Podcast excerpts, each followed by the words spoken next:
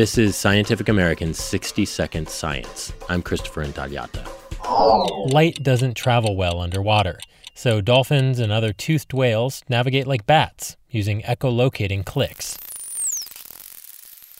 They're like lasers of sound that they produce out of their forehead and they bounce them off of things the same way bats do to interpret their environment. Kate Frasier is an oceanographer at the Scripps Institution of Oceanography, and her studies of underwater clicks include tossing computers, worth about $100,000 each, over the side of a ship into the Gulf of Mexico. It just feels so wrong. And then, you know, a year later, you go back, you send out this little ping signal, it goes, and that goes out to the instrument and it drops its weights and just floats to the surface. And it's like this magical moment, you know? like, oh my gosh, I never thought we'd get that back.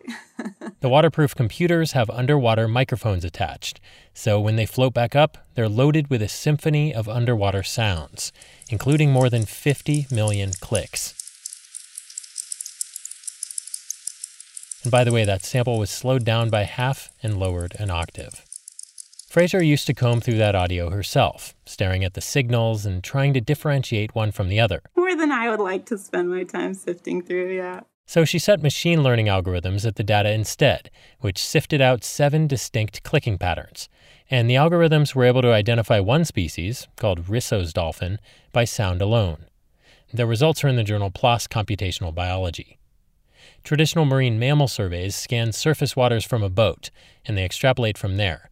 But this tech might offer an alternative. Instead of going out on a boat, you put this instrument out and it does this passive acoustic listening for a year or you know many years in a row and then you can use that to get better time series of what's happening with these animals over a long period of time if it can figure out how to tease out more individual species types this survey method might really click